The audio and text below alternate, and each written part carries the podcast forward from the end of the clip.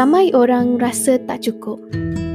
Rasa tak cukup dihargai, rasa tak cukup disayangi, tak cukup dihormati. Tapi, lagi kita harap orang untuk bagi kita penghargaan. Rasa sayang, rasa hormat. Lagi kita meminta-minta, lagi kita tak dapat. Lagi kita rasa tak cukup. Kawan-kawan, hari ini, jom kita renungkan balik. Bila kali terakhir kita buat kesilapan ini? Sebab kita selalu rasa yang kita ni layak untuk terima penghargaan atau penghormatan. Mungkin sebab kita rasa kita dah berjasa. Jadi kita rasa kecewa bila kita tak dapat apa yang kita sepatutnya dapat. Jadi, kita meminta-minta. Kita mengharapkan orang untuk bagi apa yang kita sepatutnya dapat. Akhirnya, kita rasa sempit.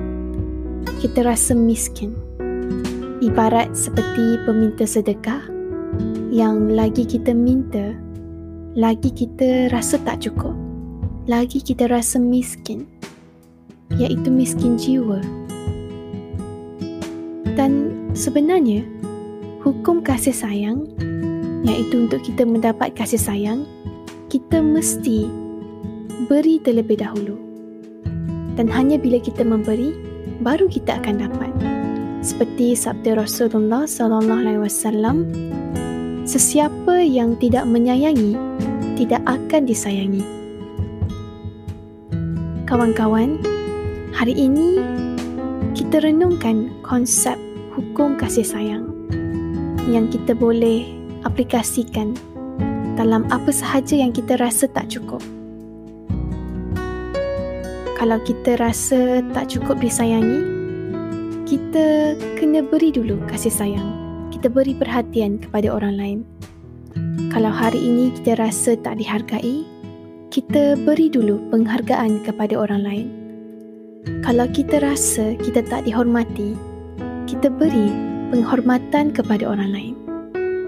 Kawan-kawan, kita buat pilihan setiap hari untuk sentiasa memberi.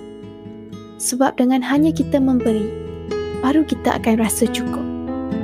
Baru kita akan rasa kaya. Dan inilah sebenarnya satu nikmat yang Allah kurniakan kepada kita, insya-Allah.